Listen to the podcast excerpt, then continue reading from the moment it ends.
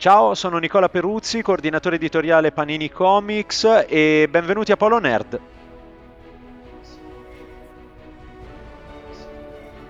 Serial Flix presenta Polo Nerd, il podcast alla fine del mondo. Episodio 105 Sandman, nelle terre del sogno con Nicola Peruzzi.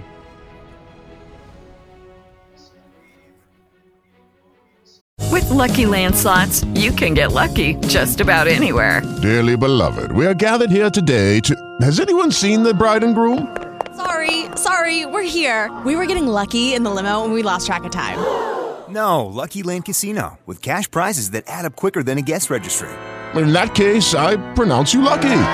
Play for free at LuckyLandSlots.com. Daily bonuses are waiting. No purchase necessary. Void where prohibited by law. 18 plus. Terms and conditions apply. See website for details. Lucky Land Casino asking people, "What's the weirdest place you've gotten lucky?" Lucky? In line at the deli, I guess. Aha, in my dentist's office. More than once, actually. Do I have to say? Yes, you do. In the car before my kids' PTA meeting. Really? Yes. Excuse me, what's the weirdest place you've gotten lucky? I never win and tell. Well, there you have it. You can get lucky anywhere playing at LuckyLandSlots.com. Play for free right now. Are you feeling lucky? No purchase necessary. Void where prohibited by law. 18 plus. Terms and conditions apply. See website for details. Bentornati a Polo Nerd da un Sergio che sta gongolando come un bambino in un negozio di giocattoli. Ciao Giuseppe. ciao a tutti da, da, Giuseppe, ciao Sergio e ciao Nicola che si è già presentato nel presigla. Quindi... Esatto. Ciao ragazzi, grazie per avermi invitato di nuovo qua. Ce l'eravamo promessi l'altra volta, ci siamo riusciti, quindi insomma per ora tutto benissimo, no? Ma infatti, ma poi soprattutto appunto Giuseppe è contento ma un po' meno. Io sono qui che non, non sì, ci lui, sto lui dentro. scalpita veramente come un bambino bambino a Natale. Io, io non ci sto dentro da quando abbiamo deciso di farlo e da quando abbiamo deciso di parlare, perché finalmente dopo il quarto episodio di Polonere, quando eravamo giovani, piccoli, assolutamente giovani principianti, in cui, in cui, avevamo parlato di Neil Gaiman con la nostra amica Francesca Tegamini, adesso manteniamo la promessa di approfondire un argomento che non può non essere presente in un podcast nerd, che è il Sandman di Neil Gaiman. E quindi, prima di qualunque altra cosa, ok, sì, il tuo ruolo, tutto quello che vuoi, ma secondo me, Nicola, tu hai dei motivi ben precisi per giustificare la tua presenza qui oggi.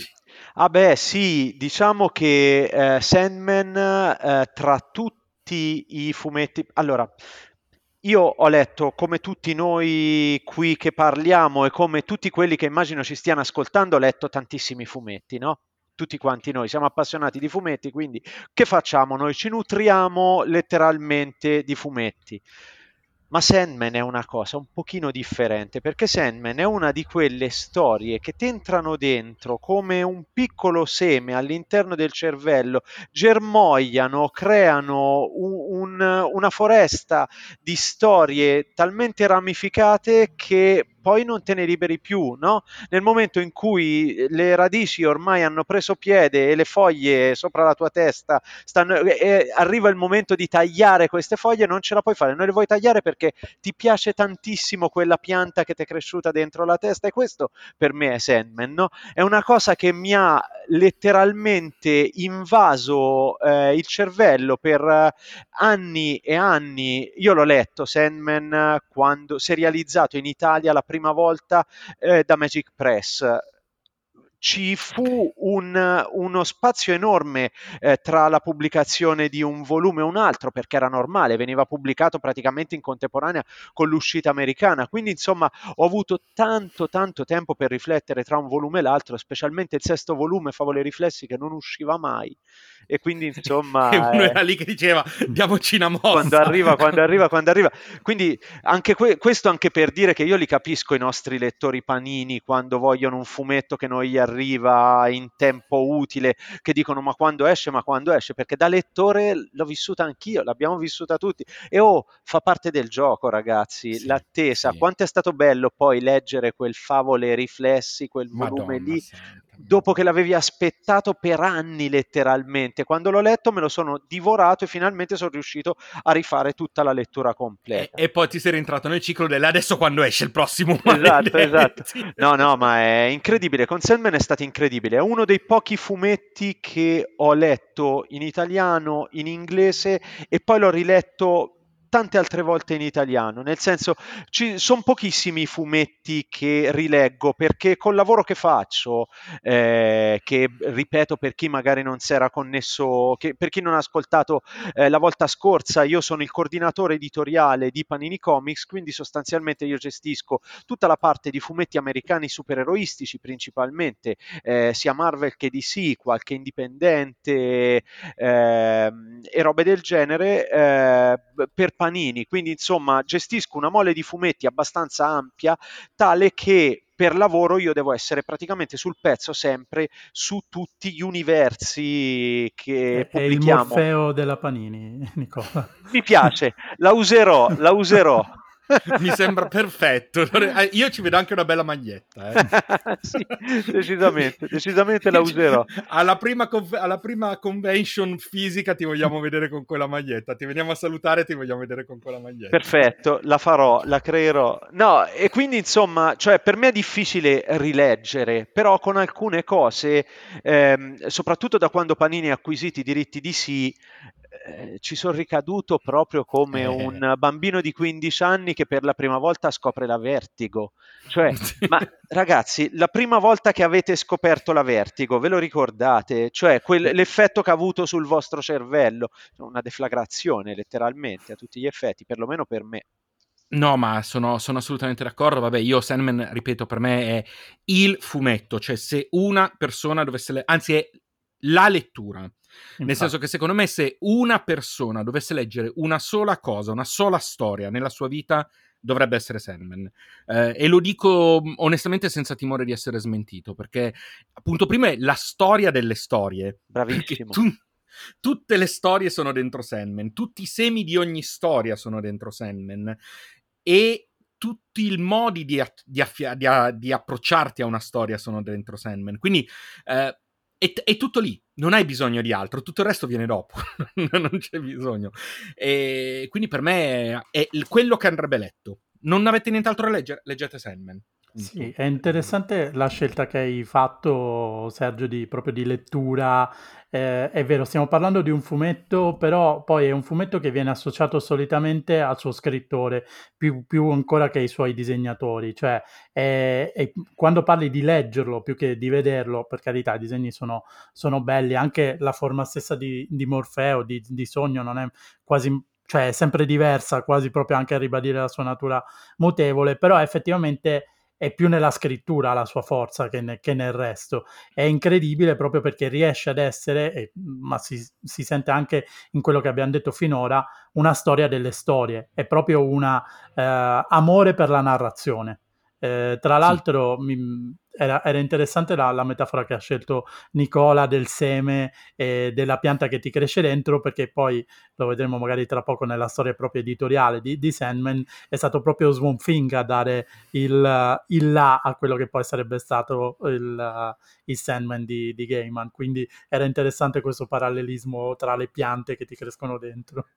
Assolutamente. Guarda, eh, è probabile che ci sia arrivato per quel motivo lì, non, non, lo do per certo, però effettivamente eh, è sempre Sandman, sono storie che si mescolano dentro la tua testa al punto tale che sono loro stesse a uscire e parlare per te. A me, cioè, queste sono tutte cose che quando le dici suonano un pochino finte, cheesy e roba del genere, però in questo caso assolutamente no, perché Sandman e le storie Vertigo, soprattutto di quel periodo lì, eh, sono talmente inarrivabili e inarrivate per certi versi ancora oggi eh, che hanno, cioè ti puoi permettere di dire che eh, Sandman è la storia delle storie senza paura di dire eh, una banalità, perché è vero, Sandman è un racconto universale dentro a tutto, alla mitologia, ai classici, a uno scrittore che guardava al passato. Ragazzi, ha le storie ambientate nel periodo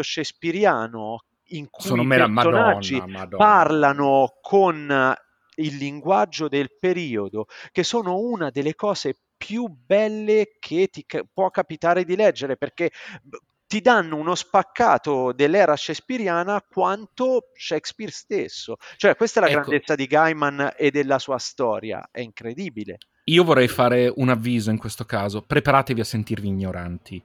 perché io ogni volta che ho letto un albo di Sandman, considera, io la prima volta che l'ho letto l'ho letto nelle edizioni a singoli albi, a 23 albi che ho pubblicato. Certo. No, quelli dopo, ah. dopo, perché non l'avevo approcciato, non l'avevo approcciato uh, prima. E quindi l'ho letto proprio a singoli, proprio a singoli volumetti, ho dovuto, dovuto aspettare. E ogni volta che usciva un volumetto era ma io mi sento ignorantissimo, cioè io devo andare a fare una marea di ricerche. E ti dirò di più, Sergio, quella sensazione non la perdi mai perché ogni volta che tu approcci Sandman, a seconda dell'età che hai, delle conoscenze che hai, cioè come fare a spiegarlo? Gaiman ha riversato talmente tante cose all'interno delle sue storie e si è documentato talmente tanto in quel periodo, probabilmente per scrivere quel genere di storie, che eh, sono densissime di riferimenti culturali, letterari, eh, sociali, musicali, tutta la cultura a 360 gradi in ogni singolo albo che ogni volta che tu torni a leggerlo, magari nel frattempo sono passati dieci anni, hai scoperto eh, quel genere di musica che prima non ascoltavi e tac, ritrovi qualcosa là dentro.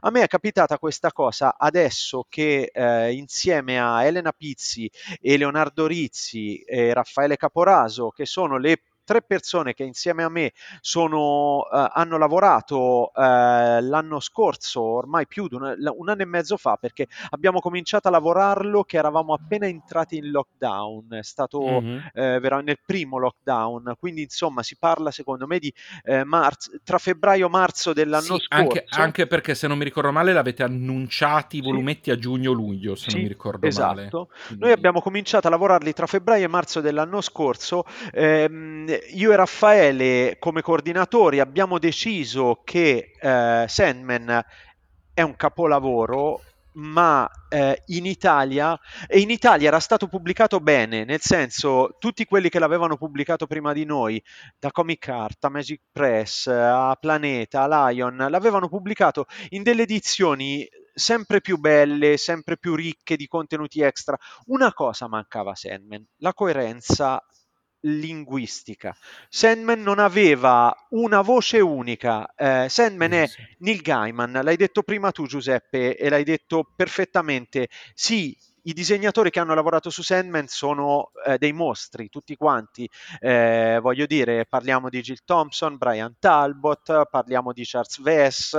Potremmo stare tutta la puntata solo a elencare i disegnatori Yoshitaka a mano, ragazzi, cioè nel senso, per dire.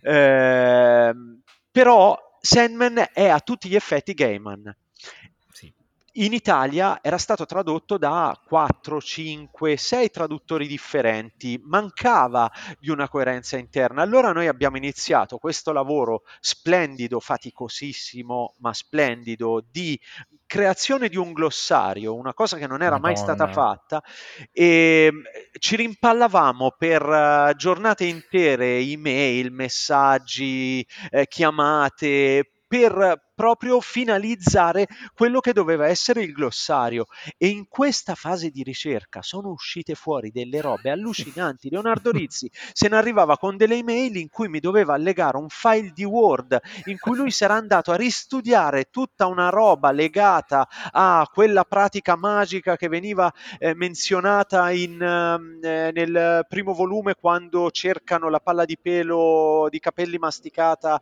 il Bezoar, non ricordo sì, come si chiama esattamente, forse lo dico male, eh, però in no, generale, no, però e, lui, e lui aveva ritrovato tutta la... Tutta la ah, l'altra cosa era l'anello eh, della, eh, di, di, del, della, dell'anomalia che appare mm-hmm. in casa di Bambola, che poi ricompare in Overture, ma che lo trovi qua e là nelle varie storie menzionate, che noi abbiamo tradotto come eh, Anulus, qualcosa del genere, se non sbaglio, per dargli un termine tecnico in latino, perché quello aveva un termine in inglese arcaico che era perfetto per l'inglese arcaico, ma che tu non riuscivi a rendere perfettamente in italiano. Quindi Leonardo mi ha mandato questa email lunghissima in cui mi spiegava perché avrebbe fatto quella scelta e perché avrebbe chiamato quell'anello in quel modo e perché sarebbe tornato nelle storie successive. Quindi il lavoro è stato di tradurre a braccio tutto quello che era stato tradotto, riprendere le vecchie traduzioni di Leonardo Rizzi, lui se le ha rilette tutte quante, poi insieme alla supervisora Edi, Elena Pizzi abbiamo, eh, in, eh, lei si è riletta tutta quant, tutto quanto e insieme a, in quattro abbiamo riguardato tutti i termini e abbiamo cercato di dare una coerenza massima. Raga, questa è una delle soddisfazioni più grosse della mia carriera, senza, senza timore di esagerazione e ho imparato tantissimo perché Ma... dietro a queste piccole cose ci sta un universo, letteralmente. Ma io infatti l'ho visto, sai che io avevo ascoltato i, tri- i primi volumi della, della, della, versione Audible che certo. è uscita l'anno scorso, io ho sentito quelli in, in, originale e riascoltandolo ero lì che dicevo, cavolo, ma io molte sfumature ai tempi me le ero perse, eh perché pian piano che vai avanti vai appro- approfondisci. Tra l'altro, tu dicevi correttamente, il Gaiman ha fatto un lavoro di cultura, di ricerca, eccetera. Quando poi penso che Gaiman, quando ha iniziato a scriverlo, aveva 28-29 anni, io mi sento un po' una schifezza, posso dirlo. Figurati. Ma poi cioè, parliamo, sì. cioè, già di un lavoro mostruoso sulla propria cultura, già sarebbe un lavoro mostruoso sulla propria cultura, ma lì c'è proprio un sunto anche di altre, di culture eh, letteralmente diverse dalle nostre, cioè veramente l'egiziana, c'è la, la percezione del sogno nelle altre, nel, in culture non, non, propriamente occidentali, quindi veramente una cosa, un, Mostruoso. una mostruosità assurda. Ah, sì, sì, un'erudizione Ascol- fuori scala, letteralmente. Sì, Direi che erudizione è il termine che... È, Perfetto. È, è, però quando si parla di erudizione normalmente lo unisci, lo leghi a qualcosa di incredibilmente barboso da un certo punto sì. di vista, nel senso, voglio dire, l'erudizione necessariamente non può essere intrattenimento e Gaiman ha ribaltato pure questo perché Sandman è erudizione pura e intrattenimento stellare. Sì, fantastico. Senti, eh, Nicola, io direi facciamo una cosa, introduciamo però Sandman a chi veramente non sa nulla, cioè ah. chi, cos'è Sandman, chi è Sandman, perché è un uno, chi sono gli Eterni soprattutto. Eh, proviamoci, perché almeno, almeno diamo un po' di, di, di, di ciccia alla gente. Proviamoci perché è probabilmente Proviamoci la domanda più complessa che tu possa fare, nel senso ah, come fai so, a spiegare so. a uno cosa sia Sandman senza dirgli è probabilmente una delle letture più belle che farai nella tua vita, fidati.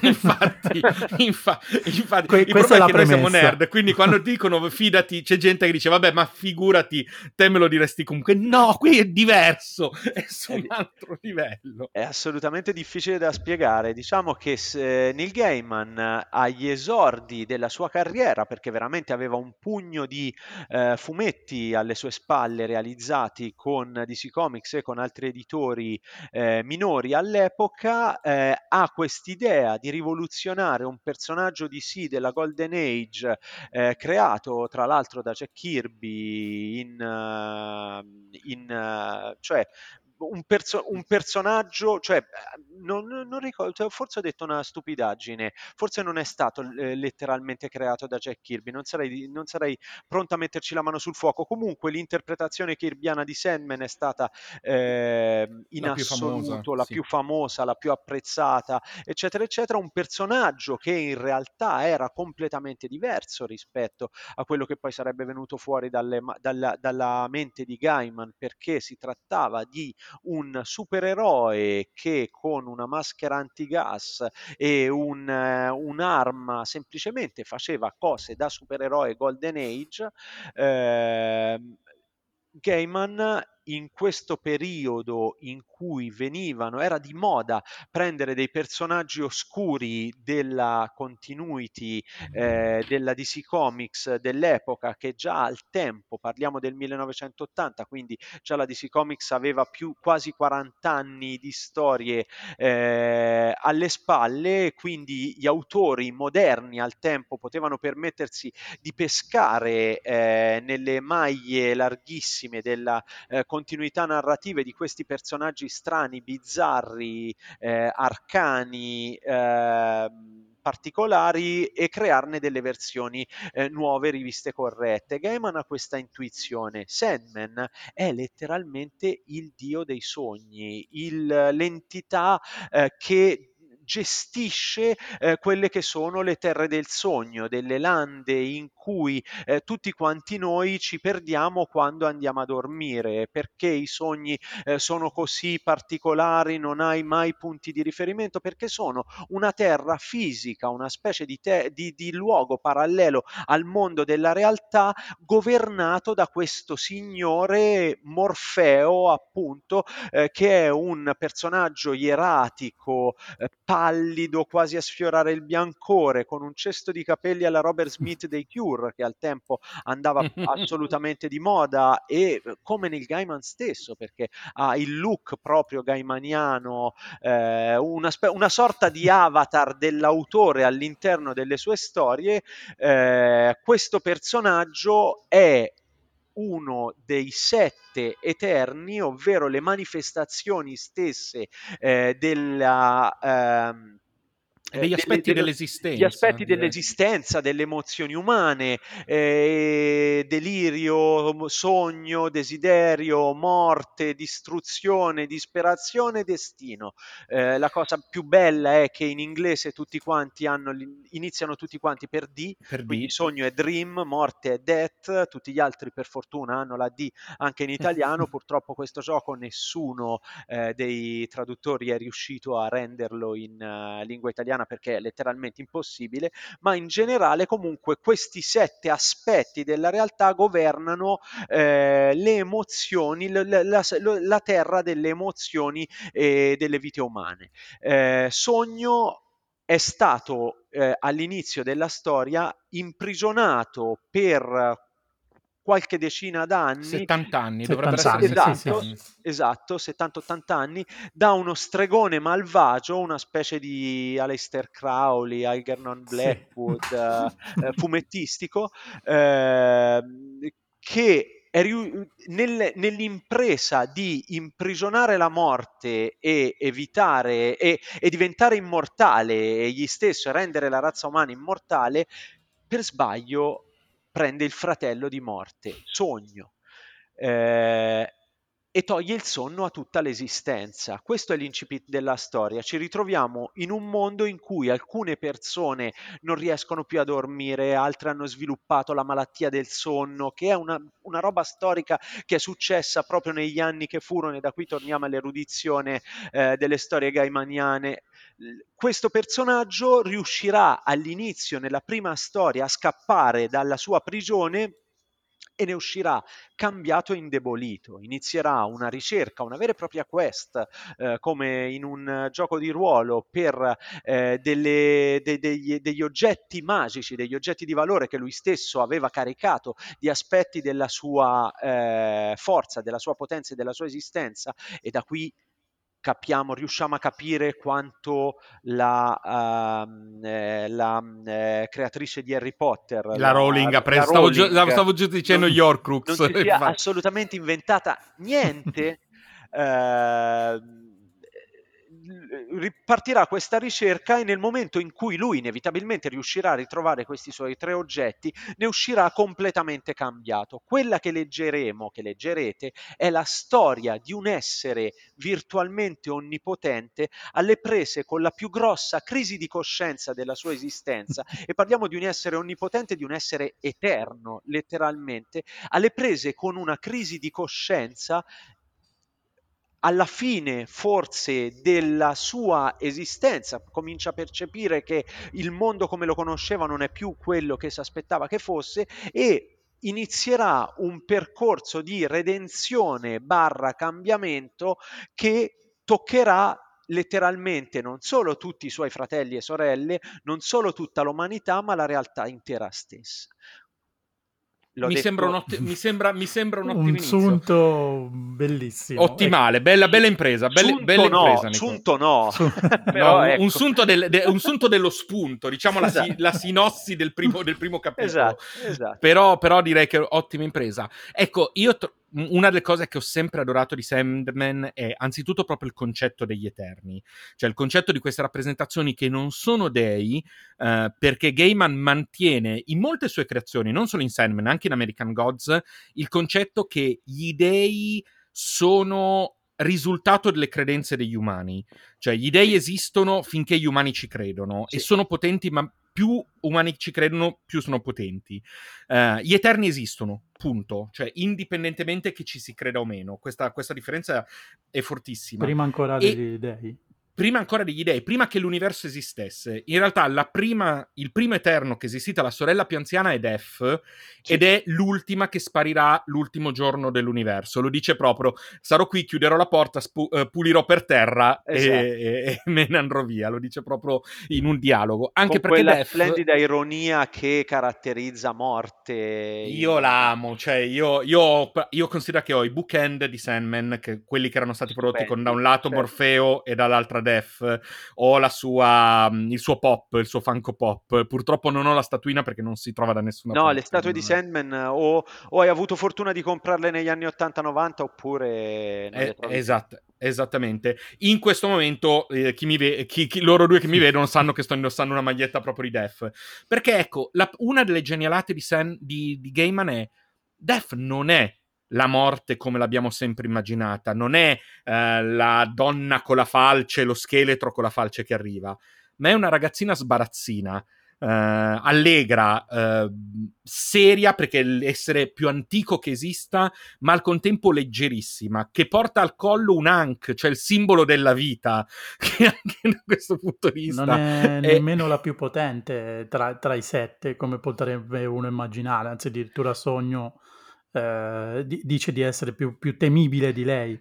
Ma in realtà gli dice che è più terribile perché è un altro discorso ed è bellissimo quel discorso in realtà mm-hmm. perché a un certo punto nel primo dialogo in cui compaiono, in cui si vedono proprio uh, Def e, e, Morfeo, lei si lamenta che la gente ha paura di lei. Mm-hmm.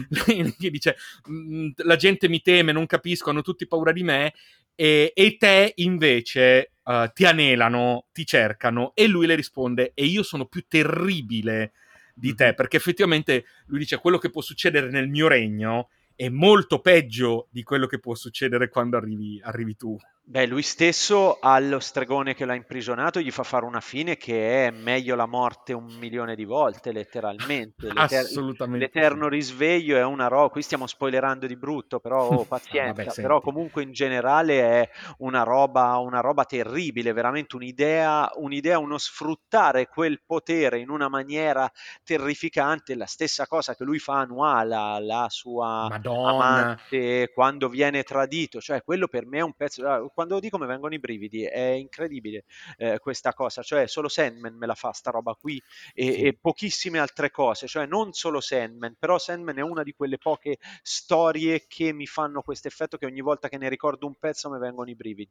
Però è vero, cioè Sogno è se mi posso permettere un termine poco politically scatenati, scatenati. Stronzo. Lui è sì. veramente all'inizio della storia, lui è veramente uno stronzo, non lo sa. È, cioè, menefre- è... è anche un menefreghista per sì. molti versi. Sì. Uh, lui non ha interesse negli umani, non ha interesse, lui ha interesse per il suo regno, ha interesse per recuperare il proprio potere, non ha questo particolare contatto con la realtà. Anzi, il percorso che fa nei 75 albi, nelle 10, nei 10 volumi, è proprio quello di un contatto con la realtà e un rendersi conto di quanto per certi versi è stato stronzo sì. eh, e prendersene le responsabilità, perché tutto si può dire tranne che lui non si prenda poi eh, le proprie responsabilità, almeno quello. Cioè, eh, una sorta sì, di no, la, la sua crescita, cioè il viaggio eh, che lui compie nella serie è la cosa più bella. Tu lo capisci fin dall'inizio che lui è tornato eh, nel,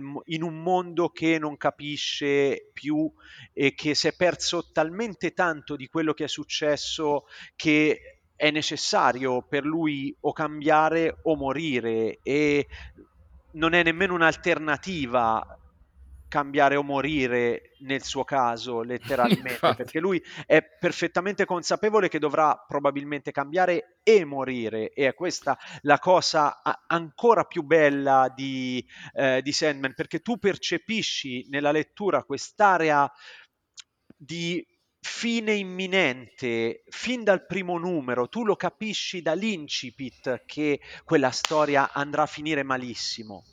Sì, per lui sì, nello sì. specifico e questa è la cosa ancora più bella perché Gaiman per tutti i 75 numeri più speciali, più eh, fuori serie, eccetera, eccetera, è incredibilmente ehm, onesto nei confronti dei suoi lettori. Lui mette subito in chiaro eh, che quella storia è una tragedia, non è. Una commedia, è una tragedia shakespeariana a tutti gli effetti, ti dà tutti gli elementi per capire casi. esatto dove stai, dove stai in, che, in che zona stai del, eh, della letteratura alta. Quindi eh, è un, un, un, uno scrittore estremamente onesto che ti dà tutti gli elementi per capire dove lui sta andando a parare. Lui lo capisci perfettamente nel primo numero che lui sa già dove finirà quella storia e che probabilmente ha una fisarmonica di eh, albi per allungare, richiudere a seconda del successo che avrà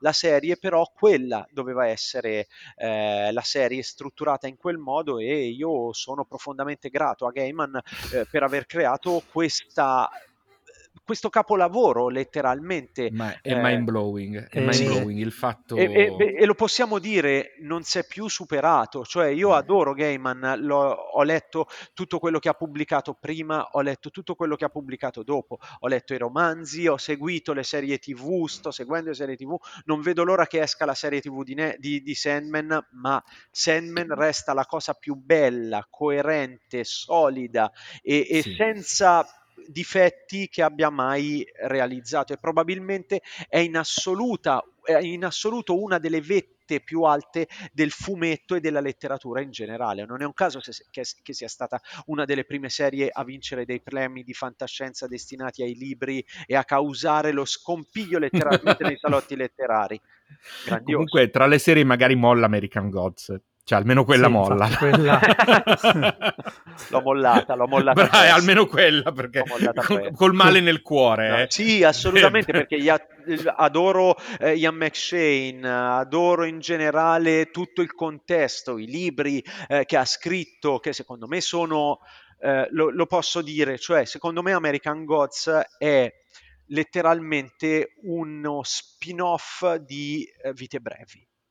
Sì, sì, Mm. sì, sì. Per me sta. Vite Brevi è il capolavoro di Sandman in assoluto, è il, il volume in assoluto più riuscito e che più ti fa capire cosa sia Sandman, è il vero punto di svolta in cui Gaiman capisce perfettamente cosa deve fare per arrivare dove deve arrivare, da dove è partito e lì dentro ci mette in nuce tutti i semi di quello che succederà poi successivamente. Non solo, là dentro ci ha infilato talmente tante idee che ci ha sviluppato un universo parallelo alternativo. Questa storia delle manifestazioni divine che si incarnano negli uomini, degli immortali, delle, cioè de- dei trickster, delle divinità, è tutto là dentro e è incredibile come eh, la coerenza di, di- di- quel, di quel singolo volume l'abbia portato a sviluppare una roba in un altro settore dove magari, te- come è la letteratura dei libri di Varia, dove magari la gente non aveva letto Sandman,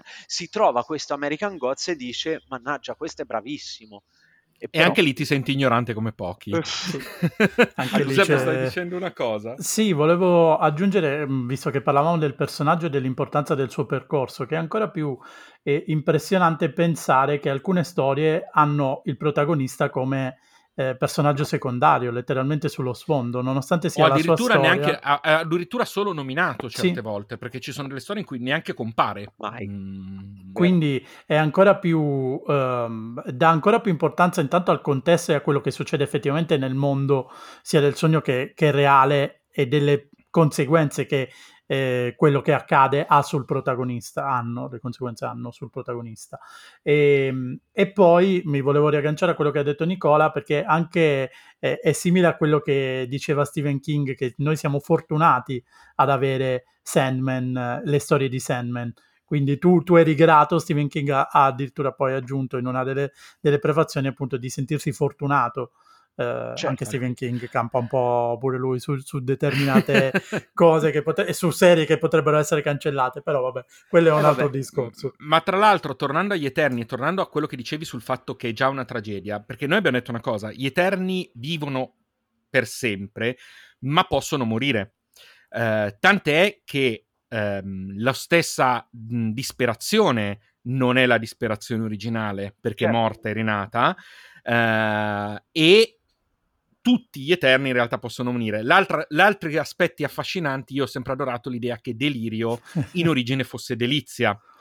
Eh, cioè, il concetto stesso deliri- delizia che è diventata delirio per me è, a parte che è uno dei personaggi più belli di Sandman, ma Sì, no, è incredibile perché è, è anche l'idea di come gli Eterni influenzino l'universo e al tempo stesso siano influenzati loro stessi dall'universo, una specie Sì. di nastro di Möbius, no? In Mhm. cui eh, tutto è ciclico, tutto torna e tutto deve succedere in un certo modo perché Delizio era destinata a diventare delirio, probabilmente lo sapeva pure, quando è successo eh, è successo perché semplicemente doveva succedere, l'universo, il mondo è cambiato, la percezione degli uomini è cambiata e tutto quanto è, è cambiato. È il potere delle storie, no? Come esattamente. il sogno A dei me- mille gatti, che è un'altra di quelle robe che Mamma che bella, mamma che bella. Il la prima volta, poi da Gattaro, cioè nel senso... Ma no, sì, beh, io ne ho tre, quindi, capiamo, eh, esatto, hai voglia, cioè, nel Gattari ci senso. capiamo. Cioè, quando Sì. leggi che il mondo prima era governato da gatti giganti e umani minuscoli che li massaggiavano come le vacche Kobe, e poi all'improvviso gli umani si sono riuniti, hanno sognato fortissimo che il mondo potesse cambiare e in una notte il mondo è cambiato, cioè è, è geniale sta cosa, è, è- è incredibile, è, tu- è tu- è una storia de- degli anni, ott- de- de metà anni 80 e tuttora Della Doom geniale. Patrol, Cioè, è una darei, storia della darei Doom tutte le Patrol. braccia per avere un'idea del genere, Ma, no? assolutamente. Ma perché, scusate, il fatto che il regno dei sogni sia il regno delle storie mai create, che quindi nel regno dei sogni ci sono, Esatto, quindi le canzoni, Beatles, Lucien. le canzoni dei Beatles mai uscite, eh, i libri mai La pubblicati biblioteca, veramente, la biblioteca meraviglia. con Lucien che appunto fa il bibliotecario delle storie mai uscite.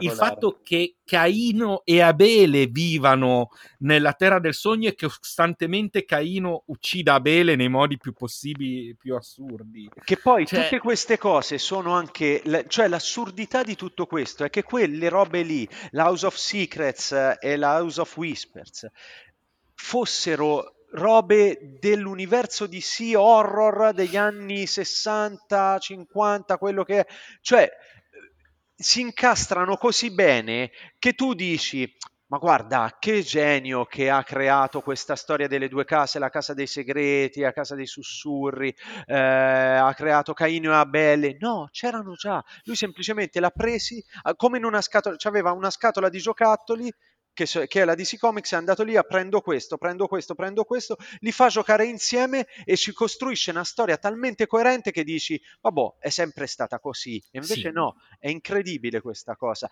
Alla fine quel Sandman Golden Age di cui parlavo prima, in, in casa di Bambola torna perché eh, sarà il marito di Ippolita Hall eh, che per un po' si trasferisce a vivere nelle terre del sogno eh, a causa di due incubi scappati, eh, Obeg- com'è che si chiamavano? Eh, non me lo ricordo, però vabbè. Beh, esatto, eh, che, beh, che due incubi scappati che lo portano là, gli fanno vivere questa vita perenne con lei che è incinta di questo bambino e vive in uno stato dove il tempo non esiste letteralmente, sta incinta praticamente per 70 anni. E, cioè, è, è veramente incredibile sta cosa. Poi quel personaggio sarà il personaggio che tornerà nelle Eumenidi, il bimbo che nasce sarà... Il, cioè, è, è- è assurdo, è incredibile. È, è incredibile come sia riuscito a rendere coerente una roba che a chiunque sarebbe sfuggita di Esatto. mano. Detta, No? detta E- così per come la stiamo raccontando, dicevo prima, sembrano appunto delle storie della Doom Patrol, talmente sono assurde, eh, che poi anche lì, se vogliamo, c'è, eh, c'è tutta la stratificazione, però sono appunto spunti talmente eh, assurdi, ma rivoltati in una maniera eh, talmente stratificata, talmente eh, eh, anche radicata in- all'interno di, di questo fumetto che in realtà non ha una continuity vera e propria, ma che comunque ha, come dicevi tu, la sua coerenza, una voce all'interno che rende tutto talmente strutturato e talmente plausibile da dire ma era cioè siamo partiti da un'idea assurda e in realtà ora è bellissimo Sai sì. cos'è? La, una delle cose più affascinanti che trovo è che anche nei volumi che sembrano composti da storie che non sai perché sono lì, eh, che sono storie ambientate nel passato, storie agganciate, in realtà ci sono semi. Ci sono semi che possono essere ripresi nel volume dopo o cinque volumi esatto. dopo. Uh, pensiamo a, um, a Rose. cioè, nel senso, pensiamo al personaggio di Rose che compare lì, viene ripreso dopo e ricomparirà addirittura in Sandman Universe eh, certo. dopo quando, quando, andremo a parlarne. Cioè, e fa esplodere la testa perché non è che sono personaggi. Noi siamo abituati a personaggi che tornano e ritornano con i supereroi, eccetera ma qui c'è una linea di collegamento che non si spezza mai, non c'è mai una contraddizione, non c'è mai un qualcosa che dice, beh, però adesso questa me lo devi spiegare perché sennò non ha senso. No, tu arrivi, arrivi al personaggio, arriva quella ripresa e hai detto, ah, ecco dove volevi andare a parare. Ecco cosa stavi facendo. Mi hai fregato, me l'hai fatto dietro le spalle. Io guardavo in una direzione e tu intanto stavi facendo questo però in maniera onestissima. Non è una fregatura sì. come il sesto senso che no. non vedi mai personaggi che interagiscono tra loro, ma li vedi sempre fine, alla fine della, eh, della loro interazione e tu vieni fregato da un trucco cinematografico per cui la tua testa pensa che abbiano parlato fino a quel momento lì. No. No, no, infatti, no, no, no. Hai sempre Lui... sott'occhio tutto quanto, non ti nasconde mai niente, non è nemmeno un gioco di prestigia di prestidigitazione, è proprio abilità di sapere esattamente avere è controllo, è controllo, controllo della storia e in una storia che si propone di essere la storia delle storie, avere controllo è la cosa fondamentale. Lui ha avuto un controllo strepitoso per anni e 75 numeri e innumerevoli speciali in cui ha raccontato una storia che sembra che quasi che lui ave, abbia proposto la pitch a DC Comics con tutti i 75 numeri già scritti. Sì, infatti. Sì. Cioè, tra, l'altro, tra l'altro l'abbiamo definito il più shakespeariano e non per scherzo, nel, in buona parte delle storie Shakespeare non è soltanto un'influenza, è un personaggio. Ah, cioè, nel senso, Shakespeare è presente. È Lui racconta di Shakespeare più di una volta, tant'è che una delle mie storie preferite è quel sogno di una notte di mezz'estate disegnato da Charles Vess, eh, poi, cioè, ragazzi, signori, Sogno di una notte di mezz'estate disegnato da Vess. Sì, cioè, ma di che stiamo parlando? cioè, nel senso, ogni singola tavola andrebbe incorniciata ed esposta di quell'albo. E lì ci racconta... E, e pensa come è stratificata anche quella storia. Abbiamo Già Sogno di una notte di mezz'estate è stratificato, perché abbiamo la storia nella storia. Certo. E lui racconta una storia che nella storia, nella storia, mostra questo. E eh, funziona tutto. Sono scatole cinesi in cui lui sa perfettamente come muoversi e non si perde mai. Di solito, quando tu vai a leggere una storia che ha un flashback e poi c'hai un flashback nel flashback... Uh, già al primo flashback nel flashback qualcosa si rompe, la magia scompare e non ti diverti più. Invece il fatto che tu stai leggendo una storia nella storia, nella storia, nella storia, in cui anche tu, lettore, sei parte della storia, quindi a tutti gli effetti è, cioè, diventa, è una roba allucinante, però tu non ti rendi conto del meccanismo che ci sta sotto, semplicemente funziona talmente bene, è tutto talmente perfetto a livello di scrittura, di narrazione, ma anche di, di disegno in generale, perché spesso la, la, Vertigo di quei tempi veniva criticata per non avere eh, disegnatori particolarmente all'altezza, non particolarmente spettacolari rispetto a altri, addirittura alcuni sostengono che la Karen Berger stessa avesse... Uh, eh, cercasse dei disegnatori eh, meno, meno visibili perché doveva avere la priorità le storie, la narrazione, quindi i disegni dovevano essere più sottotono una stupidata perché Ovviamente. i disegnatori dell'epoca erano selezionati tra i vari disegnatori super spettacolari che c'erano negli anni 80, 90 e 2000 nelle major che si occupavano di roba come i fumetti di supereroi in cui hai bisogno del disegnatore incredibile, dettagliato, pittorico. Là c'era bisogno di persone che sapessero raccontare, che sapessero mettersi al servizio delle storie che stavano raccontando, interpretare e con la loro sensibilità aggiungere le storie che Gaiman realizza sono tagliate addosso ai disegnatori con cui lavora. Vess per quella storia lì è perfetto, non poteva Meraviglia. disegnarla nessun altro. La Thompson per le storie in cui eh, più, più, un pochino più femminili e un pochino più eh, legate a quell'universo lì era assoluta, non, non, la pot- non, l'avrebbe potuto disegnare nessun altro comunicando le stesse cose che ti comunicava Jill Thompson con la sua sensibilità. Idem Brian Talbot per tutta la parte di Orfeo, con quella romanità, grecità, che bello, che, che sta nel suo disegno. Cioè, quando ti trovi di fronte a una roba così ragionata che dici ma com'è possibile che non stia ancora uscendo dopo 35 anni e non siamo ancora al ventesimo numero perché per ogni numero eh, eh se devi star dietro a questo livello di dettaglio te ci vogliono 10 anni a numero probabilmente per completarlo. Invece no era una roba che usciva mensile e tutti zitti 24 pagine al mese la facevano le lavoravano tutti zitti perfetto. è, è pazzesco se ci pensi. Io forse l'unico artista che, che mh, ho gradito di meno ma anche lui non si sentiva particolarmente tant'è che ha mollato dopo poco è stato stato proprio forse solo Sam Keith, eh, sì. che mh, l'ho trovato meno, meno, a suo agio con quello che, che stavamo vedendo. Il che, ogge- oggettivamente, diciamolo, com- essendo il primo disegnatore di Sandman, ah, sui eh. primi albi potrebbe essere un filostico da digerire eh, per chi è abituato ad altri tipi di disegni. Che eh, ha mollato... Dura veramente il tempo di un trade paperback. Esatto, completo, qui... no, neanche completo. E quindi, ha mollato onestamente... con quella bellissima scusa sono come Jimi Hendrix nei Beatles. Sì, esatto. Però ecco, onestamente, Però ha nonostante quello... una cosa bellissima, ha co-creato graficamente una cosa bellissima e Keith è un altro di quelli che io adoro, nel senso, voglio dire, The Max è uno dei fumetti più allucinanti, più assurdi e più cervellotici eh, che abbia mai letto, è una mano fatata, però effettivamente quando ha capito che non era adatto a quel genere di racconti, che non avrebbe potuto reggere quel ritmo, ha lasciato spazio spazio ad altri, tutt'oggi è ricordato come Sandman è creato da Neil Gaiman e Sam Keith. A posto, Basta, tutti, tutti, felici, tutti contenti. Il mio lavoro qui è finito, il mio mondo ha bisogno, la mia gente ha può, bisogno può continuare senza di me. Ha continuato a disegnare quello che gli piace e bene così. Assolutamente. Quel... Poi non abbiamo. Scu- scusa, Giuseppe. Poi non abbiamo citato il copertinista, signori. Vabbè. Ah non abbiamo citato Dave McKean.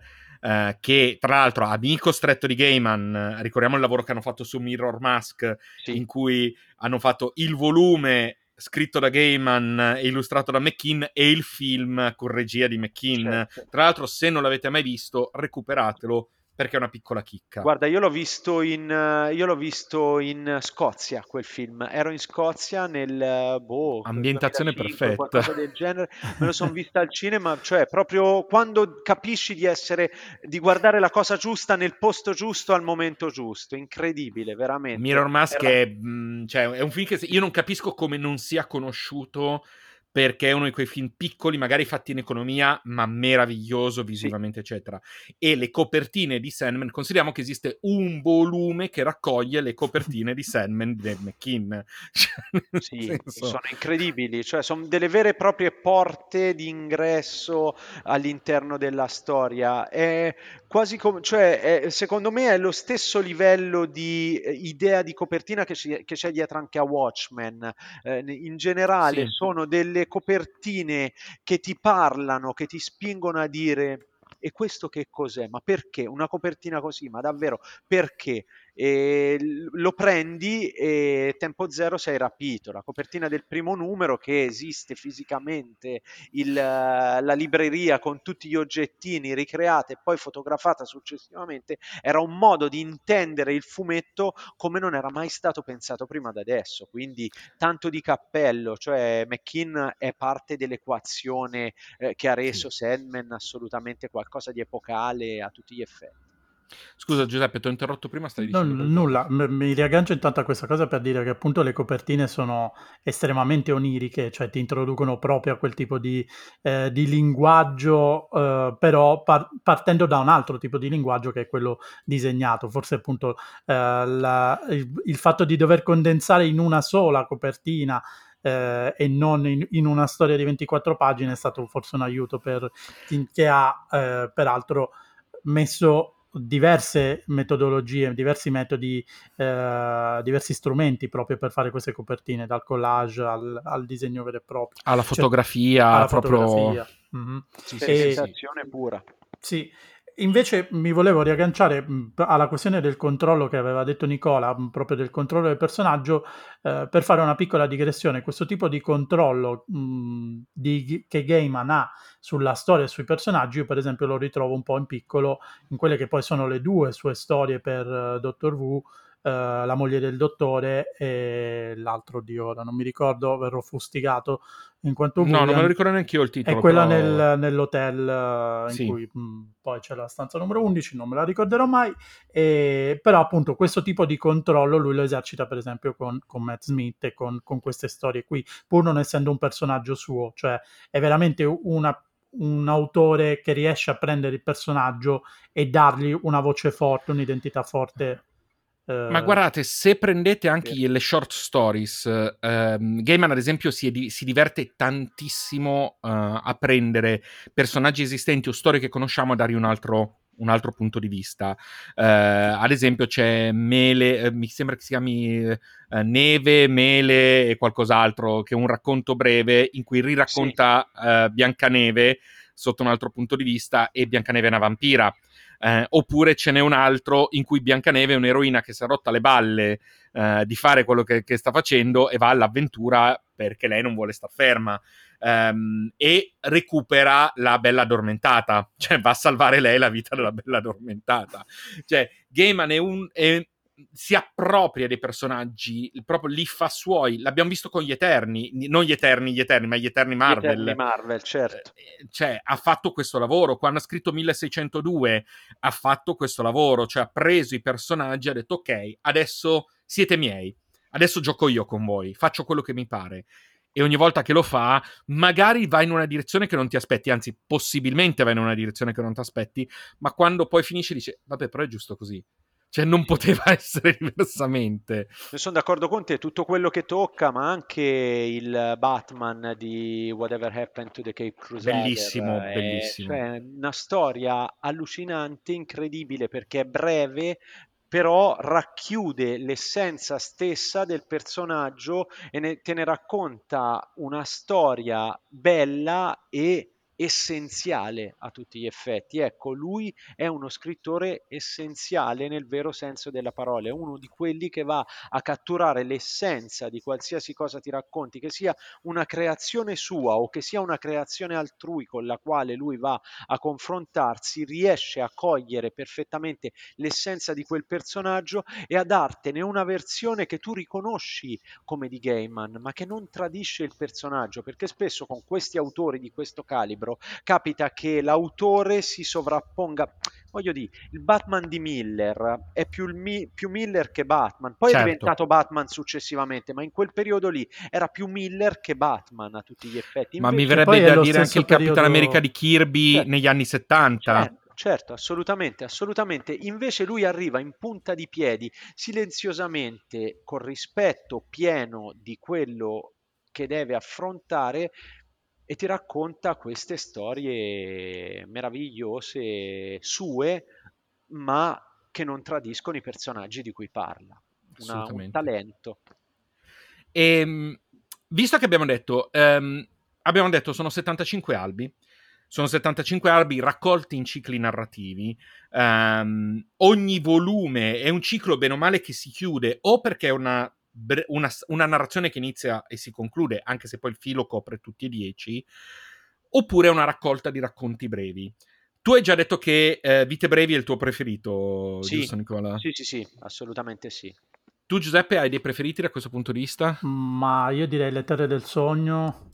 bellissimo. Eh, sì, le terre del sogno. Cioè, mm, è quello che mi ricordo meglio e che mi è rimasto più impresso, sicuramente. È stato anche il mio preferito finché non ho fatto l'ultima rilettura e Vite Brevi ha superato. Quindi cambierò cosa, idea alla prossima rilettura. È anche questo il bello di Sandman, che non, ha- non puoi avere per sempre un preferito. Ogni momento della tua vita in cui lo leggi c'hai un preferito. Le Terre del Sogno è stato il mio preferito per dieci anni, adesso è diventato Vite Brevi. Magari fra dieci anni me lo vado a rileggere e sarà le Eumenidi, perché magari mi sentirò più vicino al mio A quel dell'esistenza, capito? Cioè, nel senso, boh, Ma io ad esempio vi dico, io amo Le Terre del Sogno più che altro perché in Le Terre del Sogno c'è il sogno dei mille gatti e c'è il sogno di una notte di mezz'estate che abbiamo già citato come Sì. due dei racconti. co- Io ad esempio adoro Favole Riflessi perché sono talmente tanti gli spunti tra la storia di Orfeo Euridice, il modo in cui viene legata a Morfeo, eh, che vengono prese, cioè è proprio quel, è il volume con ci- in cui ci sono più storie in cui Morfeo non c'è pur Non essendoci. esatto. Eh, e quindi è meravigliosa come cosa. E poi, onestamente, ragazzi, la locanda alla fine dei mondi. Mia, eh, cioè. Ecco, quello eh, è quello delle scatole cinesi a tutti gli Ecco, effetti. sì, quello è il sì. libro delle scatole, della- delle storie, delle storie, delle storie, chiusi in una locanda ad ascoltare delle storie. È incredibile quello lì. Sì, sì, assolutamente. Dopodiché, diciamo che la storia si conclude come si conclude, ma nel frattempo esis- escono dei seguiti, ma anche degli spin-off. Ad esempio, cosa che per me è fondamentale, due spin-off dedicati ad F.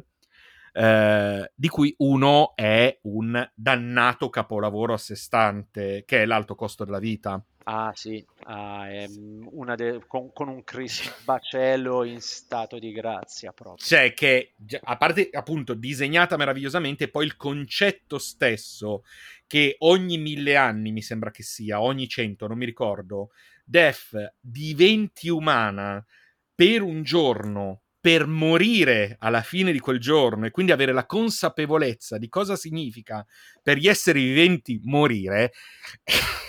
cioè, Sì, cioè, è una roba, beh, sono quelle piccole cose, sono quelle idee semplici che, come si diceva prima, eh, che però te costruiscono un universo, nel senso ha perfettamente senso all'interno dell'universo di Sandman, eh, un- una, una cosa del genere, quindi insomma, È una cosa che, che- che a me fa impazzire. E poi ci sono state le altre produzioni. Ci sono stati, appunto, tu citavi Amano prima, eh, che ha fatto Cacciatori di di Sogni, bellissimo. Tra l'altro, il Cacciatori di Sogni è, uno, è l'unico di cui esistono due, Due versioni. versioni, Cioè, esatto. pazzesco. Esatto. Perché uno è disegnato da Paul Craig Russell, mi sembra, e l'altro è Perfetto. disegnato da, da Amano. Bellissimi entrambi, però è pazzesco come l'approccio di due illustratori diventi completamente diverso. Tra l'altro, Paul Craig Russell ha illustrato molti racconti di Gaiman, penso anche a Murder Mysteries, Sì, sì, sì. eh, che, che è quello. E poi abbiamo Sandman Overture. Eh già, eh già, che è arrivato 30 anni dopo e ha chiuso quell'ultimo tassellino che mancava, ovvero come ha fatto questo essere semi, semi onnipotente eh, a essere catturato? Te lo spiega, te lo racconta e, e- e in tre secondi ti costruisce una storia che è un epilogo e un prologo al tempo stesso. Vabbè, quella che, sto- che gli devi dire? E tra l'altro, che accidenti di disegni ha quel volume. Overture è forse una delle cose meglio disegnate. Tra l'altro, Overture è stato lì, l'ho avuto l'occasione di comprare i singoli albi in inglese man mano Certo, che uscivano. Poi dopo ho preso, perché ovviamente ero più vecchio, potevo permettermi di fare. Poi dopo mi sono preso la raccoltina e giusto forse due mesi fa, tre mesi fa, avevo scoperto che era uscito il, l'Absolute. L'Absolute, E non, io, io ce l'ho come ho tutto i Sandman in Absolute, non potevo. Anch'io, sì. cioè, meraviglioso, cioè non puoi non averlo perché sta proprio lì.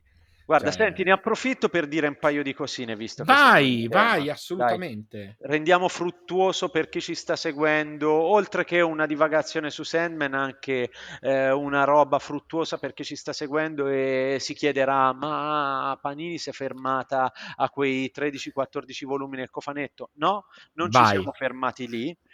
E ehm, più o meno in autunno, tra ottobre e novembre, pubblicheremo un secondo cofanetto di Sandman questa volta completamente generato da noi, ci, cioè generato nel senso non esiste un equivalente di DC Comics eh, come abbiamo fatto col primo cofanetto di Sandman che l'abbiamo praticamente localizzato, ma era quello che c'era certo. già. Qui mm-hmm. siamo stati noi che da bravi bibliotecari come Lucien siamo andati a cercare eh, le storie migliori di Sandman spin-off, non eh, della serie regolare e abbiamo totalizzato 10 volumi che raccolgono il meglio secondo noi eh, di quella che era la collana Sandman Presenta al tempo, più tutte le miniserie e serie parallele che sono che si sono intercorse eh, nel, nel, corso degli anni, quando Sandman era proprio all'apice eh, della popolarità. All'interno abbiamo raccolto ovviamente Death, The High Cost of Living and, e The Time of Your Life,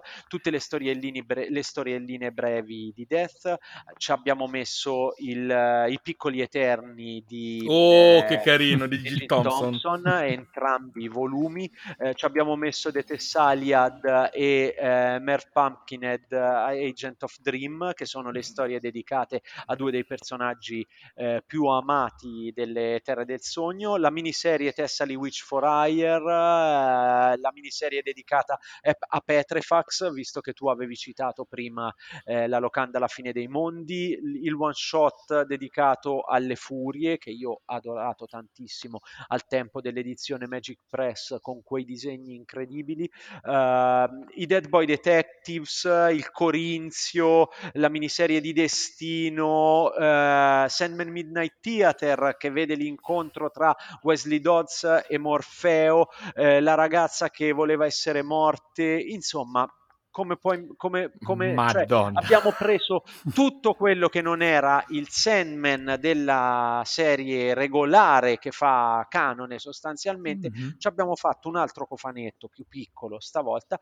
che uscirà esattamente con le stesse modalità del precedente. Quindi subito al day one in cofanetto e poi a due a due i volumi per i cinque mesi successivi in questo caso in questo caso potrei odiarti un po' perché mentre sul cofanetto originale sono riuscito a resistere. Mi, mi perdonerai, ma no, troppe, troppe edizioni. Su, su questo potrei avere qualche problema perché molte delle cose che hai citato non, non le ho. Non si, esatto. No, ma esatto. il punto è che non esistono raccolte in volume nemmeno americane. Avre- dovresti eh. avere gli albetti, ma noi qui ti diamo una raccolta in volume, quindi è una quindi anche più. E infatti, cioè, anche se ce l'avessi in albetti le prenderesti, dai. E infatti, in, infatti, in questo momento un po' ti sto odiando. Eh, quindi cominciamo, cominciamo già a, a mettermi da parte i soldi. Esatto, esatto. Ma mi avevi accennato anche, ehm, anche a qualcosa relativa a Overture, sbaglio? No, Overture l'abbiamo già pubblicato nel Era già nell'altro, okay. ma visto che siamo in odore di serie TV di Sandman di Netflix, avete visto e abbiamo commentato insieme anche eh, su Facebook la meravigliosità del cast. Fantastico, cioè io, fantastico ragazzi, fantastico. non so quanto aspetto, que- cioè veramente non voglio dire che non vedo l'ora che sia gennaio perché cavolo, siamo appena usciti dall'inverno eh. e è riuscito il sole adesso adesso, quindi no, con calma, però non vedo l'ora che sia l- il prossimo anno quando uscirà, che poi non ho detto gennaio, ma non lo so, nel senso uscirà proprio... Potrebbe essere anche prima forse. Forse eh, prima, forse dicembre, forse gennaio, for- non, non c'è una data ben precisa, ma dovrebbe essere quella finestra temporale lì sostanzialmente.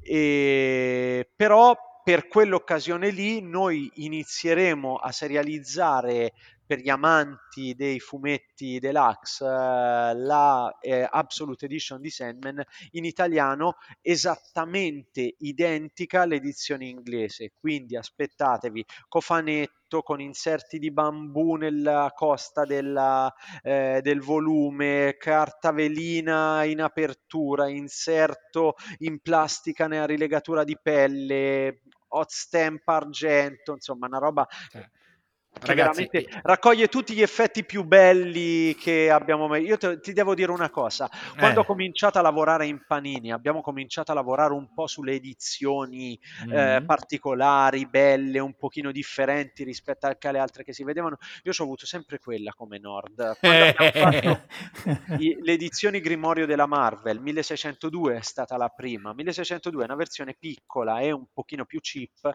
di sì, sì. quell'edizione lì. Noi abbiamo sì. preso quelle abbiamo detto. Allora facciamo con 1602 una cosa come quella senza farla proprio esattamente come quella ma un pochino più abbordabile e comunque bella da vedere. E quindi eh, quello è diventato un po' il nostro standard. Per me l'Absolute di Sandman è in assoluto del, dei, dei, contenitori dei libri più belli che eh, a fumetti siano mai stati realizzati. Una delle edizioni proprio top da avere eh, in tutte e per tutte. Da dall'anno prossimo in poi anche chi non conosce l'inglese eh, se la potrà comprare e leggere. Ecco, io questo, io appunto, sia te che io abbiamo, abbiamo l'Absolute originale, sì. quindi sappiamo come l'edizione Signore, qui, qui, non è un libro, qui è un'esperienza. Sì, sì, sì senso, no, è, a tutti gli effetti si può dire. È sì, completamente, è un'altra è un'esperienza cosa. È un'altra tattile, cosa. è un'esperienza sensoriale, visiva, perché quelle pagine così grosse a un certo punto ti arrivano e ti, ti esplodono in faccia. Senza Ed contare che era stato che completamente... No, ma poi senza contare che era stato completamente ricolorato in occasione sì. della, della, Absolute, eccetera. Tra l'altro, ti dico, io ce l'ho proprio in bella esposizione, in soggiorno, fuori, in mezzo ai... ai perché, cioè, proprio Sono dei libri bellissimi da vedere, a tutti gli effetti, sì, sì, sì. Senti, parlavamo appunto delle, delle, produzioni alternative. Tu hai citato correttamente Netflix con la produzione di Sandman dopo che il film è andato, è andato mal, non è andato in porto per un po' di Confermo a fine Vabbè. anno per ora. Bene, bene. Ecco, tra l'altro, appunto, ovviamente c'è stato chi ha criticato, perché ovviamente c'è sempre chi critica, ma io ho trovato le scelte di cast meravigliose, tra Gwendolyn Christie come Lucifer eh, è geniale, eh, così come la scelta che è ricaduta per quanto riguarda il personaggio di Desiderio, eh, perché ricordiamoci, noi abbiamo avuto un personaggio come Desiderio che era gender fluid o addirittura ehm, androgino, androgino dal, dall'inizio e mi hai scelto un personaggio del genere, cioè io mi aspetto, poi tra l'altro Steven Fry come Gilbert, sa- noi sì. sappiamo cosa vuol dire come Gilbert sì, e Stephen sì, Fry, cioè, ecco, avere un adattamento di questo tipo che dovrebbe riprendere i temi aggiornandoli e mutandoli, cioè, mh, mm, potrebbe vuol dire veramente gettare in passo eh, Sandman a una generazione completamente nuova, eh, nonostante il cartaceo, e avere un qualcosa che possa superare i livelli di molti dei prodotti che abbiamo visto negli ultimi anni. Senza dubbio, io ci credo tantissimo, ci credo veramente tantissimo, anche perché DC e Warner in generale hanno dimostrato che con le serie TV, se hai visto Sweet Tooth, insomma, non è un mistero, eh, con le serie TV loro stanno lavorando molto bene, soprattutto per le loro tematiche, per le serie con le tematiche più adulte. In generale loro hanno sempre avuto questo storico eh, nella televisione, anche con le serie di Berlanti dedicate ai supereroi eh, minori, con un target di lettori, di, di, scusate, di spettatori un pochino più basso anche a livello di età, però comunque sempre super di successo, ben fatte, eh, gradevoli anche se sei adulto, se sei fan del personaggio.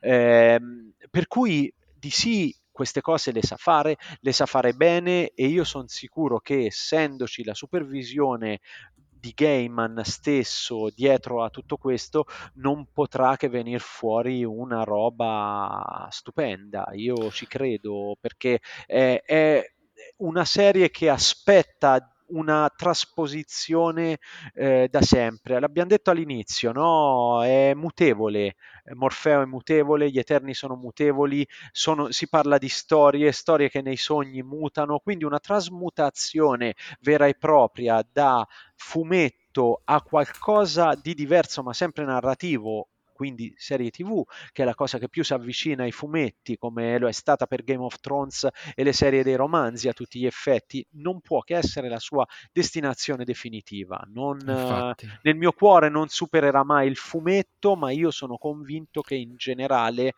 la amerò tantissimo mm. e milioni di persone si innamoreranno di Sandman io voglio, voglio cre-. Io voglio veramente crederci anche perché noi abbiamo visto come Gaiman quando mette mano lui nei prodotti di serializzazione sa cosa fare. Abbiamo sì. visto con Good Omens. Good Omens certo. è stato un prodotto meraviglioso sì. eh, che ha rispettato l'originale pur modificando tanto.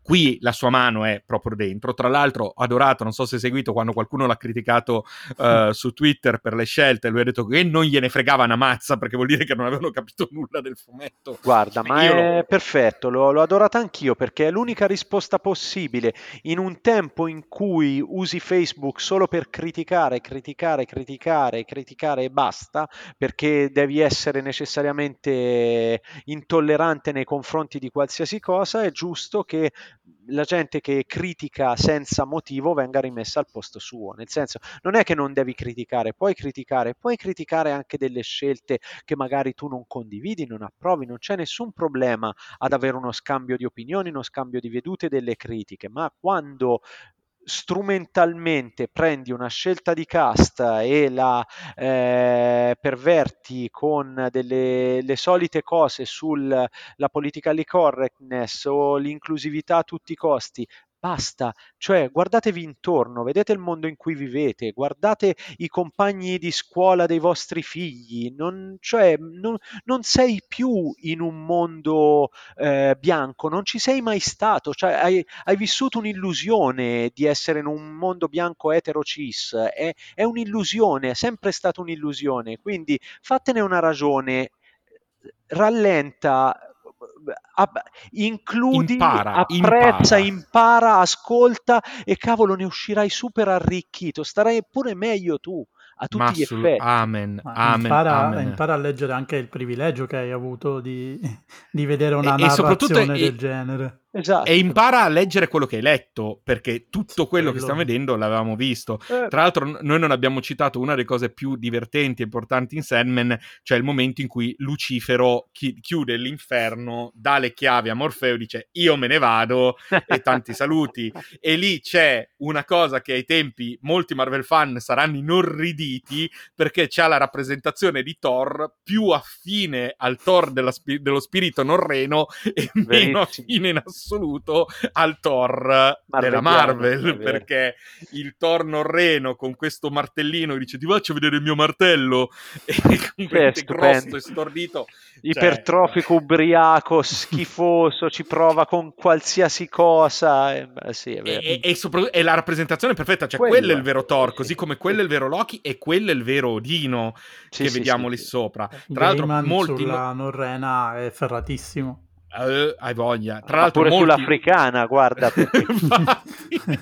Ma tra l'altro molti non sanno che quel Lucifer è formalmente il Lucifer che si vede nella serie TV, anche se la serie TV ha solo, si è solo ispirata, cioè nel senso ha preso il personaggio, due personaggi, il nome e basta. Ma poi ha dato mh, vita a uno spin-off che a sua volta un maledettissimo capolavoro. Sì, sì, sì, perché il Mike Lucifer di Carey Mike è Carey una è, incredibile. qualcosa di... Ma tra l'altro, se non puoi rispondere, ovviamente non rispondere, ma voi avete qualche cosa in progetto per il Lucifer di Mike Carey? Beh, assolutamente sì, assolutamente sì. Non è legato da una contemporaneità No, specifica, infatti. perché la serie è praticamente finita, quindi ci possiamo permettere di farlo anche eh, più lentamente rispetto al resto, ma sicuramente eh, lo stiamo già pianificando, perché, Perché è è una è serie che ha bisogno di essere riletta e riproposta. Sì, sì, sì. Io quando l'ho letto, io onestamente l'ho letto qualche anno fa, non tanto, Certo, ma io certo. quando l'ho letto ho detto Che ma mi sono cosa perso." cavolo è sta cosa?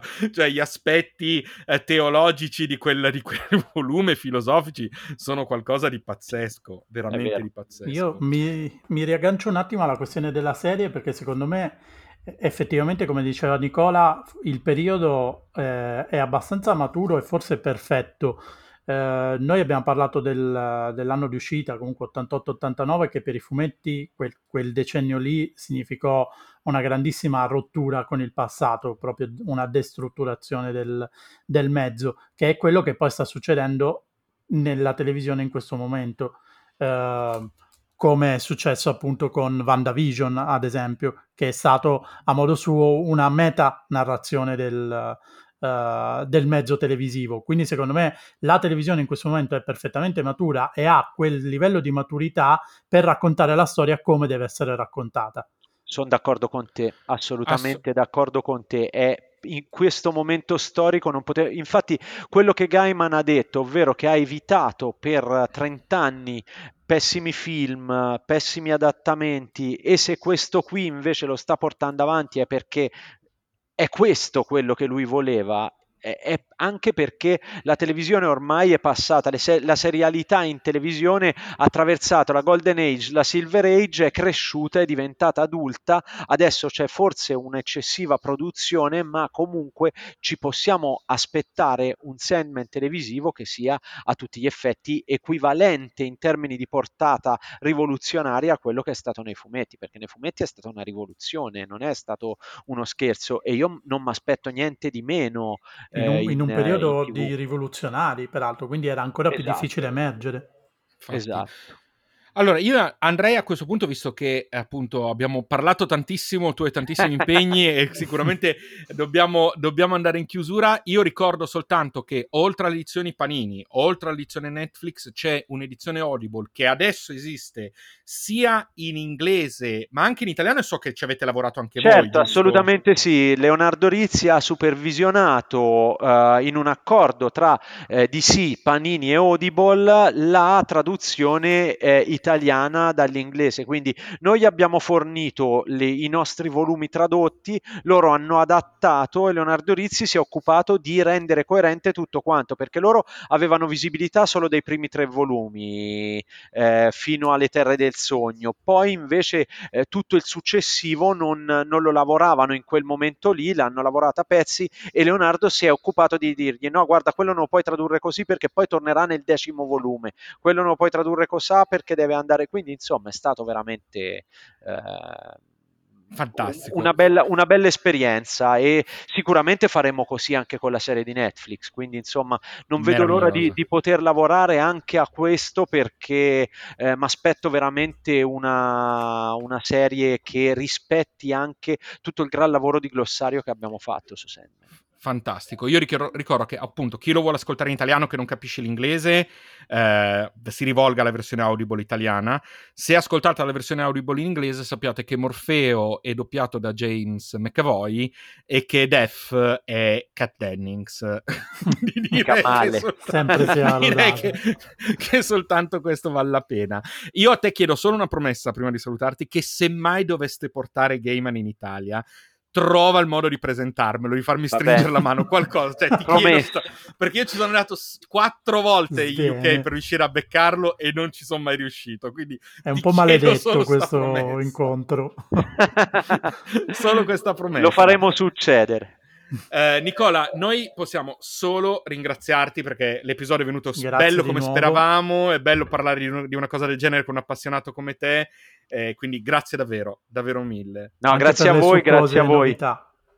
Ma figurati, è stato un piacere, era l'occasione giusta per parlarne, ma vi ringrazio veramente tantissimo perché l'avete capito che sono malato anch'io come voi di Sandman, quindi insomma era nel momento in cui c'era la possibilità di fare un excursus e parlare un po' e era, era- era- è stata una cosa stupenda che rifarei subito, anzi, cioè guarda, veramente non fosse che eh, poi dopo la gente comincia a annoiarsi e comunque abbiamo tutti tantissime cose da fare, avremmo potuto parlarne per un'altra ora e mezzo, secondo me. Ma senza ombra facile. di dubbio, avre- avremo sicuramente modo.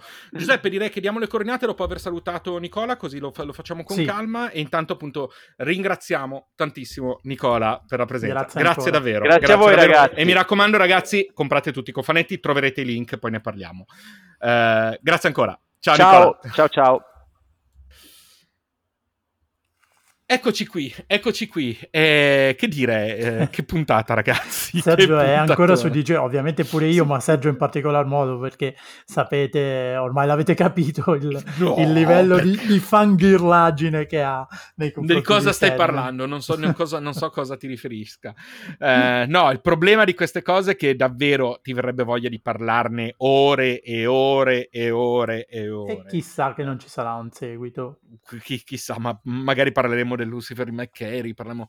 Cioè, comunque davvero, mh, penso che della abbiamo serie reso TV, l'idea... insomma, ci sarà modo Eh? di- della serie TV, insomma, ci della sarà serie TV, di beh, quella, quella per forza di cose, non, po- Mhm. non potremo non parlare, cioè lo sai che mi, mi incateno, mi incateno al Al podcast, co- se- ah, ecco. mi incateno direttamente al podcast, va bene, senti, a questo punto diamo come al solito le nostre coordinate, anzi, eh, ribadiamo prima di dare le coordinate un discorso che poi ho aggiunto dopo, eccetera, perché le stiamo registrando di timeline. però fa- Però facciamo, facciamo, un discorso che comunque per noi è abbastanza importante. Che ok, dici? e che sentirete probabilmente anche nelle puntate pre- prossime, precedenti. Ma va bene, va bene così. E, ehm, allora, ovviamente fare il podcast per noi è un piacere e soprattutto dopo gli ultimi riscontri che ci state dando, che ci hanno dato anche gli ospiti, eh, a maggior ragione è un piacere. Però eh, in, sia in termini di costi di tempo che in termini di costi, eh, letteralmente i microfoni, costi quant'altro, costi di, sì, insomma, i programmi, eh, gli account e tutto quanto, ci sono dei costi. Non sono costi enormi, però li sosteniamo. Ora, a noi chiaramente fa piacere, continuiamo a sostenerli, però se ci deste una mano in questo senso eh, saremmo ancora più contenti, per cui una mano oh, leggerissima e piccolissima, chiaramente nei limiti di, di, di, ciascuno, delle possibilità di ciascuno, però avete modo di sostenerci in diverse maniere, ve le ricordiamo ad ogni fine puntata e ci farebbe molto piacere, quindi se, se lo faceste. Dicia- diciamo che per capirci, se tutti i nostri ascoltatori donassero un euro per ogni puntata che ascoltano, noi saremmo a posto per, per diverse stagioni proprio potremmo, potremmo fare veramente tutto, tutto splendidamente. Quindi mm-hmm. eh, questo per dire l'ordine di grandezza di cui stiamo parlando. Ovvio che non tutti possono, non tutti fanno, però è anche vero, e ve lo diremo tra poco, che di solito magari voi fate acquisti su Amazon eh, e quindi passare dai nostri link può aiutarci già in quel modo. Esatto, ci sono modi anche magari... indiretti di, di sostenere. Esatto. Ed è anche vero che se per caso passate dal nostro store, adesso poi Giuseppe vi dirà tutto, e vi regalate una maglietta una volta, non è, non è male, ecco. Um, Sono anche belle, quindi. Diciamo che so, sappiamo che ad, ad, alcuni, a molti di voi, passa qualche pubblicità ogni tanto quando ci ascoltate. Mm-hmm. Mm, quelle pubblicità vi assicuro che sono tipo uno sputo in un vulcano, ecco, mettiamola giù così, come rapporto. Quindi, che, che metafora... vero, vero, vero. Eh, quindi, ecco, sì, ci servono, ma ecco, un pochino di uh, di sostegno ci può essere molto utile. Quindi grazie per quello che uh, vorrete fare e a questo punto Giuseppe vi dà le coordinate. Assolutamente sì, come al solito vi ricordiamo che trovate eh, tutti i riferimenti di questo episodio e ci trovate su www.polonerd.net eh, dove in home page trovate due bellissimi pulsanti, uno che dice Buy Me a Coffee dove potete sostenerci facendoci una donazione anche minima come vi dicevamo poco fa e questi soldi verranno spesi per pagare un corso di metafore a Sergio che evidentemente ne ha bisogno. Ma è meraviglioso, cioè è, è, è perfetta Lo farai come con rappresentazione. È perfetta come rappresentazione. Siete tu e Drax. Se, se tu sei, sei, così di animo sensibile, da non, cioè, non ci posso fare nulla. È una rappresentazione perfetta. Vai, per cui potete vai. sostenerci in questa maniera, altrimenti c'è l'altro pulsante che è un link generico di Amazon. Eh, da questo link potete acquistare qualsiasi cosa voi vogliate su Amazon senza alcun sovrapprezzo, ve lo ridico appunto, non c'è un, un prezzo maggiorato e una parte di quello che spenderete andrà a Polonerd a sostenerci. Eh, nei link eh, in descrizione dell'episodio che trovate sempre sulla pagina dell'episodio su www.polonerd.net, Sergio poi eh, mette alla premura e la pazienza di mettere i link eh, delle cose che abbiamo eh, elencato in puntata, quindi i vari cofanetti di Sandman e sono e tanti. Stavolta ne avete di roba da comprare, figlioli, eh, quindi non rompete le balle. In teoria dovrei riuscire anche a mettervi link per gli Audible, almeno quello italiano, quindi okay. nel caso e se passate da questi link, vi ricordo, non avete alcun sovrapprezzo, quindi lo pagate tanto quanto lo paghereste su Amazon, però una percentuale di quello che spendete va a sostenere eh, Polonerd, una percentuale maggiore rispetto a quel link generico di cui vi parlavo prima. Quindi anche questo è un altro modo di sostenerci. Se poi ci volete sostenere invece direttamente, potete andare sul nostro store che eh, si trova all'indirizzo store.polonerd.net, lì trovate magliettine, borse, tote bag, eh, ehm, felpe e quant'altro, le felpe in questo periodo no, però se volete portarvi in anticipo sui regali, ehm, bellissime, veramente belle, e lo, lo diciamo noi, ma eh, lo dicono anche quelli che ce l'hanno, ehm, e lì ci sostenete direttamente. Quindi eh, passate da lì. Se non volete sostenerci finanziariamente, e lo capiamo, anche se come vi abbiamo detto eh, ci sono dei costi, potete comunque farlo eh, non finanziariamente passando da eh, Apple Podcast, lasciandoci una recensione positiva o una valutazione positiva. Apprezziamo comunque. Direi di sì, direi di sì. Eh, ricordiamo poi che su Buy Me Coffee in realtà se volete potreste anche fare una, sorta, una donazione continuata. C'è qualcuno che l'ha fatta, che ringraziamo sempre, tra cui il nostro Ciao. amico Valentino, Ciao, Vale. eh, che, che ci commenta sempre con molto piacere. E anche in quel caso si tratta di una donazione di 1-2 euro al mese, quindi proprio eh, è un caffè, è un caffè, è un caffè al mese, niente, niente di più niente di meno. Ehm, niente, mi sembra che ci siamo, eh, giusto tutto. per verificare un attimino la nostra pianificazione, perché a questo punto Sì. abbiamo preso anche un secondo l'abitudine di parlare della pianificazione. La prossima settimana vi aspetta un episodio che noi in realtà abbiamo registrato ie- l'altro ieri. Sì, ecco, siamo un po' in crisi con le timeline. Un bel episodio sui mostroni, sui mostroni. che non siamo un io e Sergio, ma Mm, mm, parla per te, io, cioè, io sì, ci sto da, sono assolutamente un kaiju. siamo mostroni Eh, dai cuori teneri. no? Esatto, siamo, abbiamo un episodio interamente dedicato ai kaiju, quindi a partire da Godzilla ovviamente in poi, Eh, dopodiché ehm, arriverà l'episodio dedicato a Black Widow che, ri- che vi avvisiamo. Ehm, vi avvisiamo la prossima settimana su una cosa perché l'abbiamo già detto nell'episodio registrato, quindi l'avviso ascoltato la prossima settimana. Eh, e poi avremo un bellissimo, bellissimo episodio con Vincenzo Sarno di eh, Sergio Bonelli, editore, eh, dedicato agli 80 anni di Bonelli. Ed è uno degli episodi per molti versi più interessanti e più emozionanti, letteralmente, che abbiamo registrato da Sì. tempo, quindi assolutamente imperdibile. E infine la stagione si chiuderà con un'analisi di. Loki, un'analisi di Loki che stiamo guardando come voi in questo momento.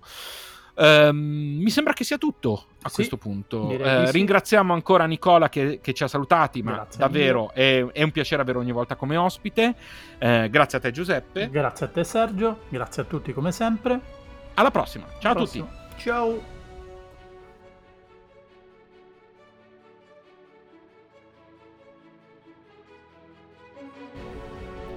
Polo Nerd è un podcast ideato e prodotto da Giuseppe Capuano e Sergio Ferragina.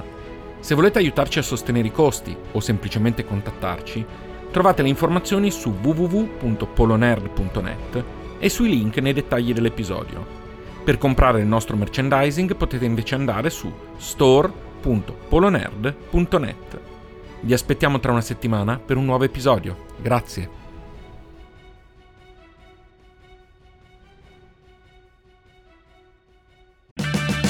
Purchase new wiper blades from O'Reilly Auto Parts today and we'll install them for free. See better and drive safer with O'Reilly Auto Parts. oh, oh, oh O'Reilly Auto Parts.